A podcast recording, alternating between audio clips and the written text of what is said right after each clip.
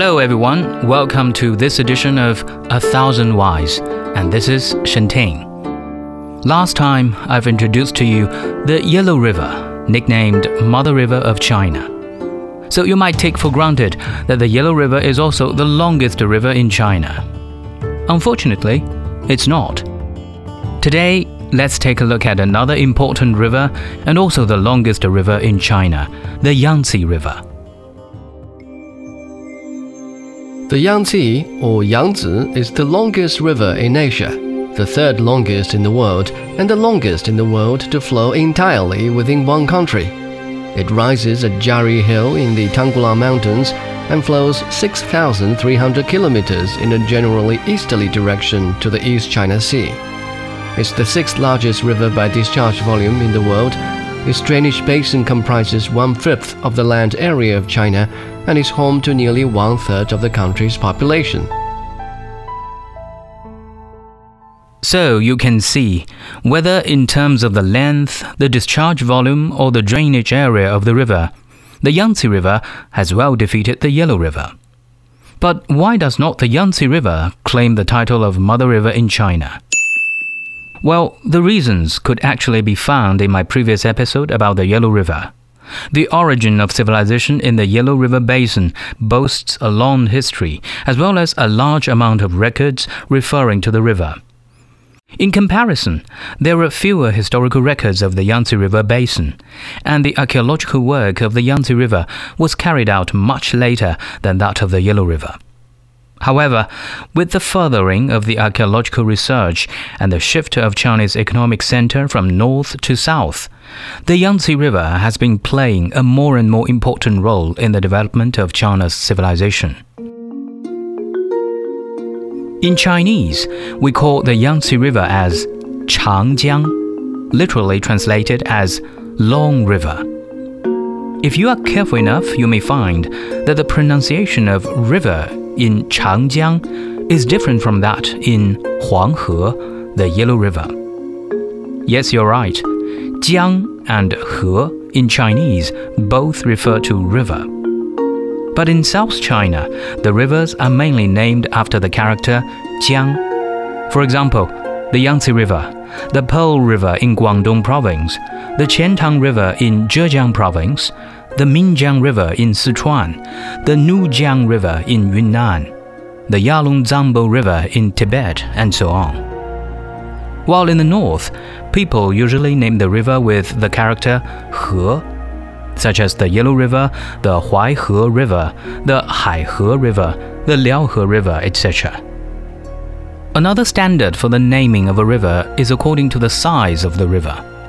This could well explain why many rivers in the northeast plain of China are named after the character Jiang instead of He, such as the Nenjiang River, the Yalu River, the Heilongjiang River, and so on.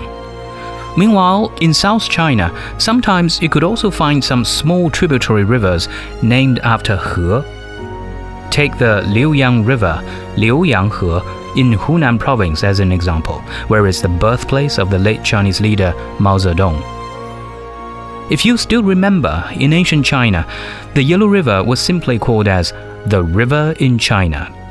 But that was with the Chinese character of He. Accordingly, the character Jiang was originally used exclusively to describe the Yangtze River in ancient China. The character of Jiang could be found on the excavated articles of the spring and autumn period, which is more than 2,000 years off now. For example, on the bronze sword of the king of Wu state, there is the inscription meaning, to the south of the river, in which the river refers to the Yangtze. Then, in the following Warring States period, Jiang, or the Yangtze River, had already been recorded in many ancient books, such as Shan Hai Jing, the classic of mountains and seas, Shang Shu, the book of history, and Er Ya, China's earliest dictionary. After the Han Dynasty, people began to call the Yangtze River as Dajiang, meaning the big river. The name of Changjiang or the Long River, began to appear after the Six Dynasties, while the name of Yangtzejiang or Yangtze River would not appear until the Sui dynasty. Well, I know you may give out a sigh and think that the familiar word of Yangtze finally got on the stage of history during the Sui dynasty. But let me tell you what. The Yangtze River is translated from Yangtzejiang, and in Chinese, it could only represent the lower reaches of the river. Hmm, to make it more complicated, I'll give you more names of the river in its different parts. The river's origin is called Tuotuo River, and later on the Tongtian River, both flowing on the Qinghai Tibet Plateau. After that, from Yushu of Qinghai to Yibin of Sichuan, it is called Jinsha River. Starting from Yibin of Sichuan to Yichang of Hubei Province, it is called as Chuanjiang River. After Yichang, the river is generally called as the familiar name of Changjiang or the Long River. Actually, only a small part along the lower reaches of the river, starting from Yangzhou to Zhenjiang in Jiangsu province, is known as Yangtzejiang for the Chinese people. But in English, Yangtzejiang or the Yangtze River becomes the official title of this longest river in China. Well, I guess you would feel quite confused with so many different names of the river. But I think knowing this could better help you understand why there have appeared so many different cultures with strong characteristics along the river. I'll simply pick up three major ones to give you a brief introduction.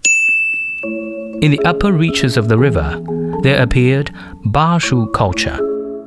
Ba culture is mainly focused with Chongqing municipality, while Shu culture is centered with Chengdu city. Their most famous cultural heritages should be those related to the Three Kingdoms and the Three Gorges, from which innumerable stories of legendary heroes and excellent literary works have been created and spread across China and even beyond. Of course, I'll never forget to mention the local Sichuan cuisine originated in this area that has conquered not only China, but also many places around the world. Coming to the middle reaches of the river, we have the influential Jingchu culture, which is a regional culture that emerged in this area in ancient China during the spring and autumn period and the Warring States period. Chuci, a unique genre, has been hailed as the source of Chinese romantic literature. It was also the main area where Yan Di lived, who is regarded the forefather of the Chinese nation. You can find many folklore and cultural sites related to Yan Di, who are believed to have tasted hundreds of herbs, cured diseases for the people, invented the agriculture, and taught the people about farming. By the way, one of the most ancient and popular tradition of dragon boat race observed on the Dragon Boat Festival also originated in this area. And lastly, we flow to the lower reaches of the river and find the Wuyue culture, which is centered with the Taihu Lake Basin, with its scope including the municipality of Shanghai, Zhejiang Province, the southern part of Jiangsu Province, the southeastern part of Anhui Province, and the northeastern part of Jiangxi Province. This area is also known as Jiangnan, literally meaning the south of the river and the city or town located within this area is always nicknamed as the Water Town. Shaoxing, a city in northern Zhejiang, is even called as Venice in the Orient because of its rich water resources and complicated river systems.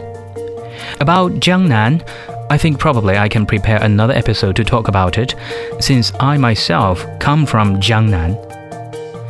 Other than that, this area also plays an important role both in the Chinese history and at present days. After the Tang Dynasty, the economic center of China gradually moved from the north to the south.